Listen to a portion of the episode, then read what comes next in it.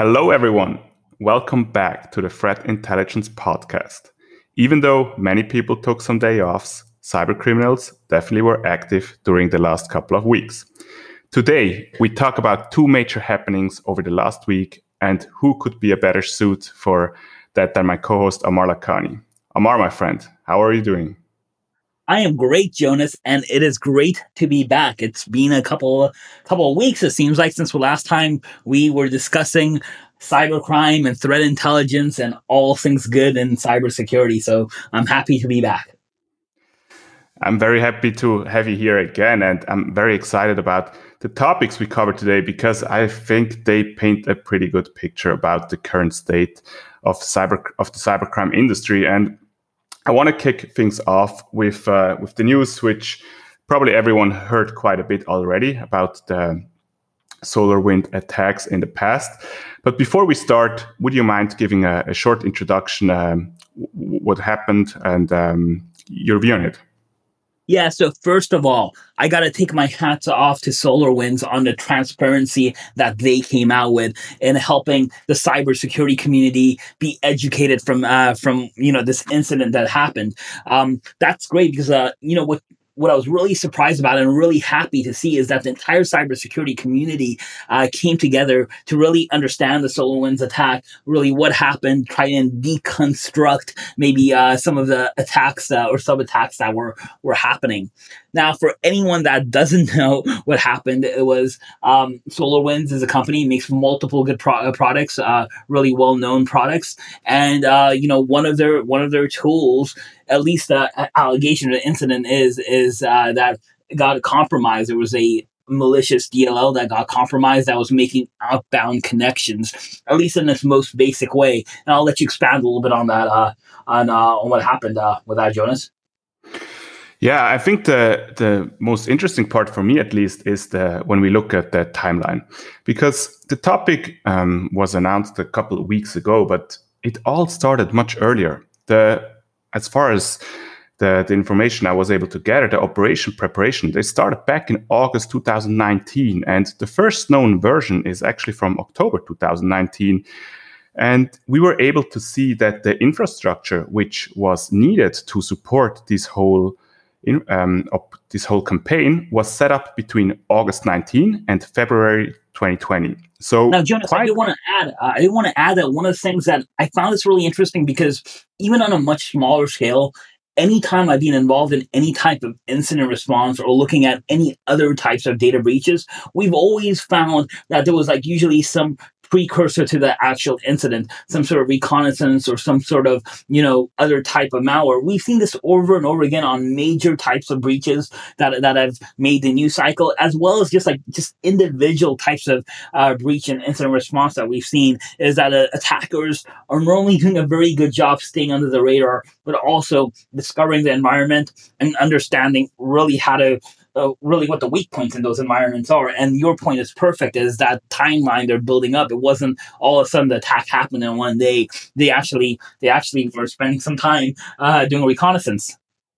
Yeah, and it's it's pretty much needed because the more information you gather about certain environments, the, the more capabilities you have afterwards. And the same thing happened here that the distribution of the malware via the Orion package, which you mentioned earlier, it already started back in, in March 2020 and it took um, couple of months, even though till September, November, until in, in December, the first report was uh, publicly announced and um, some attribution was done. And then everything went uh, pretty quickly. So back in December, there were already uh, good attempts and, and, successful attempts from um, different companies to take down the infrastructure of, of the command and control servers, which are needed for the malicious software to communicate back and um, work appropriately. What? Yeah. So, let me let me ask you something. Uh, so on December, like December, I think uh, I think that's when we started, uh, or December thirteenth, I believe, was when we first started seeing the report from the U- U.S. Treasury Department on on what the p- uh, possible attacks could be. We started seeing some reports a little earlier. Uh, you know, things came out that saying like, hey, it may be a certain group behind this. You know, like APT twenty nine, Cozy Bear. Some people were saying no, it's probably not them. We have to look at uh, things. How does attribution happen on the the back end. How how do people and we're, we're guessing here, we weren't involved, right? But but in general, when you're doing incident response, uh, whether it's this breach or any other breach, how do you actually uh, you know take into account that there may be a certain group behind that, right? And uh, why do people say that all the time in reports? I'm always kind of wondering about that. So, so first of all, I would like to mention that attribution is something which is not as easy as most people think it is, and I'm always a little bit careful because it's very dangerous to to point the finger on someone who actually wasn't really involved. But um, most people want to know who it was, and the techniques for understanding doing this attribution at um, findings is that you have a look at certain techniques from the attacker. So, for example, you find certain languages in the in the software in the malware which they use to exploit kind of uh, these systems. You see certain patterns. You try to understand from the information you have from the past how were certain attack groups successful of exploiting vulnerabilities and maybe they reuse the same techniques because they have been successful in the past and the, these sophisticated threat, threat actors, they have a lot of different tools and weapons in their arsenal. And usually they try to avoid using new stuff if they know their old techniques already work because these exploits are worth millions on, on the darknet. So they're always a little bit careful of, of, of using what they don't really have to. But in the end, they always try to trick as well the public audience. So they might lead some false um, part of, of codes in, in the malware, which, which might lead to a different threat group you know, I'm so glad you mentioned that. I'm actually really glad that I don't personally have to do attribution because, as you mentioned, uh, you know, there's false flags planted everywhere. One group is going to try and make it look like another group did something, right? There's false flags everywhere. There's, uh, you know, there's uh, things like imitation. Uh, you know, if something works, keep on using the same thing, or other groups are going to like start copying that as well. And of course, we know like the bad guys probably move around from different groups, anyways, so they're probably taking some of their techniques as well. So I am I'm really glad we don't have to like take take part in that attribution. I always try and keep an eye on that, especially in an attack like this. Uh, I think um, you know we know, know about eighteen at least the things I was reading on the internet about eighteen thousand uh, you, you, know people like downloaded or organizations downloaded the malware. Um, obviously, a small percentage of that we think was actually like breached. There was all these evasion techniques that were used. That's what you know people started thinking about different attack groups behind that because the evasion techniques had kind of been used a little bit in the past. Um, a lot of IOCs came from this. Yes, and I think one point to highlight are the evasion techniques because usually people these days they before they implement these patches in their environments, they implement it in their test environments and they try to look for certain patterns which might be suspicious like okay, I installed a new patch, do I see any outgoing connections to any servers which I'm not expecting?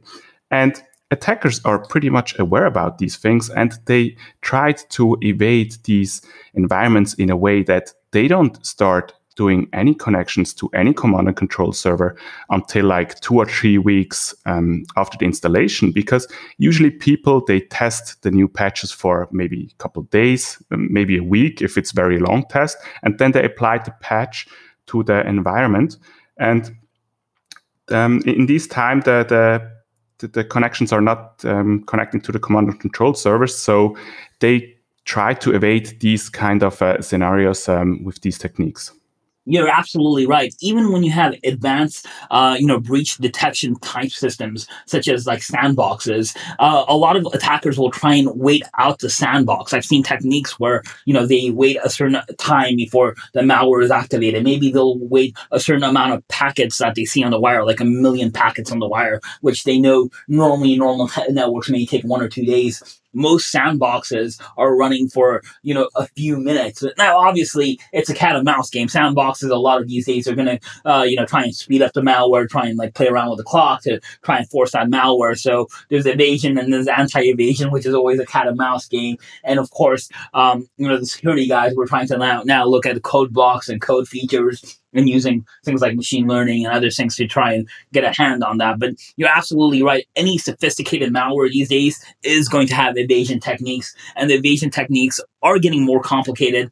Uh, even when we know what those techniques are, it's still getting it's still complicated to detect them because the environment can change in so many ways. Definitely. And what's also interesting to see, just last week, we have seen multiple websites popping up where they try to sell that data which they gathered from their victims. And what's interesting here is that some of the threat actors try to impersonate the, the other threat actors where they set up a very similar website. They copy paste more or less the same messages but th- they just exchange their bitcoin wallet address with the hope that someone really wants to understand what kind of data was stolen and pays these um, yeah extortion fees so they they can get the money where it's um so so cyber criminals try to make money out of uh, other cyber criminals where they were not even involved in in the begin with yeah, you know, I've seen that technique used in a variety of different ways. I, I saw actually a technique being used like that when a new cryptocurrency was on sale, and people on Twitter said, "Oh, if you want to buy this cryptocurrency, we'll trade you. Send your bitcoins here, pretending to be the legitimate place." And they were like stealing money. Same thing with this attack you're talking about. They're basically mimicking uh, another website saying, "Send your cryptocurrency here, and we'll we'll help you out." Uh, we're seeing these fake websites all over the board in all types of attacks. Um, one of the things, just to kind of pivot a little bit, uh, Jonas, uh, when you mentioned this fake website, what I started noticing recently is all these fake websites promising the COVID vaccine, especially especially in my part of the world, uh, where uh, you know people are signing up and on the waiting list um, uh, on this COVID vaccine, where everyone's trying to get a hold of it, and there's all these fake fake websites and fake waiting lists where they're collecting information, perhaps trying to scam you out of some money as well, and promising you this idea of uh, fake vaccines. Yeah, indeed. And besides the fake websites, there are also um, some underground darknet markets where they sell um, yeah, you never know whether it's fake or not, but allegedly they sell the, the vaccine for um, fifteen hundred dollars, I think, for, for two shots. So they, everyone tries to make money out of the, the current situation, and it's it's definitely um, quite critical because thinking back about um, I think half a year ago when we were talking about um, in, in the middle of the pandemic, we already seen um, allegedly products which might help to be more secure about the whole uh, virus being sold on the darknet. So this is a similar trend right now, where the, the mainstream media um, announces that the vaccine rollout is starting. So cyber criminals they, they try to leverage that and make um, make money by themselves with selling it on either fake websites or selling it on uh, darknet markets. So you're saying your advice to people would be not to purchase critical medical uh, healthcare treatment through the darknet, correct? indeed, indeed, indeed. So obviously, um, these kind you never know what you buy on darknet markets, and you have uh, no idea what uh, if if anything even arrives. But I think the the point here is that.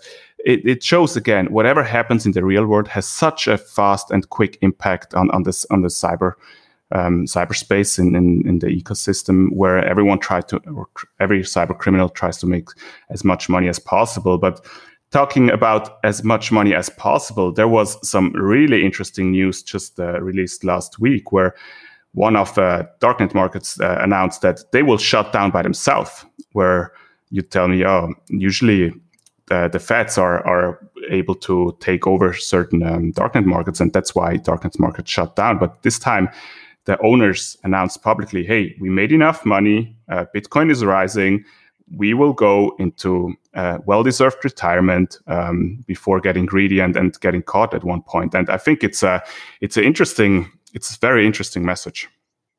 Yeah, so just imagine a criminal is saying, "I've done enough. I made enough cash. I am content with uh, what I what I what I've made. I'm content with my criminal activities, and and now I can retire."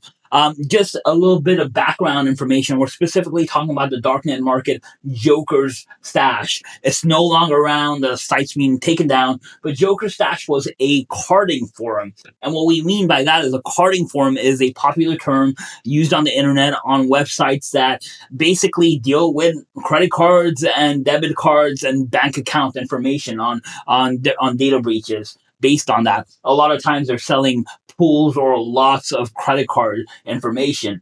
It was probably one of the largest ones that I've come across in my personal research that's out there. Um, and it was, uh, like I said, it was it was pretty massive. It had a lot of activity, and they said, you know what, we're out of it. We make enough fees. They, it was kind of like a auction. They took a percentage of any any sales, and they said, you know what, we've done enough. We've taking enough fees, we're happy and we're getting out of it, and uh, maybe trying to uh, stay one step ahead uh, from law enforcement. But uh, thought that was really interesting when uh, cybercrime is so successful that the criminals are are retiring essentially. And you know what usually happens, Amar, when one darknet market goes down? It's not like uh, nothing else happens in the background. Everyone else is fighting for the new for the new top spot, and usually when one market goes down, three new markets shows up and being competitive towards each other and try to have better features, better services, and uh, be the new uh, top guy on, on the market. Yeah, absolutely. Not only do new markets go up, but the old ones get flooded. Uh, so uh, with new new users, so uh, it never goes away. Uh, it seems like the the volume of uh, these attacks and activity is always increasing over time, as we've seen year over year. You know, it's uh, it's you know been a slow and steady rise, and I don't think that's going to change whether one market goes down or not. And I think that's why it's it's imperative that um, you know when we're doing investigations, when we're tracking, we're not just stopping at like if we see sources from a group as like a threat actor or a group or a website that may no longer be around we still want to see if there's new stuff coming out if we can attribute things that we didn't know about in the past uh, you know to to a certain uh, ioc indicator of compromise or a website. Uh, so we want to make see you know what the what the full picture was and we're always trying to gather that and hopefully you know that will give us more more ammo as we say in texas more ammo to uh, combat uh, you know other cyber criminal activities or just cyber cyber threats that are out there, uh, even if they're on new sites or uh, new new threat actors. Yeah, indeed. Uh, I think it's this is a topic which we could speak multiple hours on. It's it's so much to cover, but I think we we touched the, the most important parts today. And um, once again, thanks Amar for for joining me here and giving your your insight with with your research, what what you're doing. It's uh, it's, it's highly valued. Always my pleasure, Jonas. Always my pleasure. Thanks again. Thanks again. And to everyone who's listening, stay safe and secure, and we hear you soon.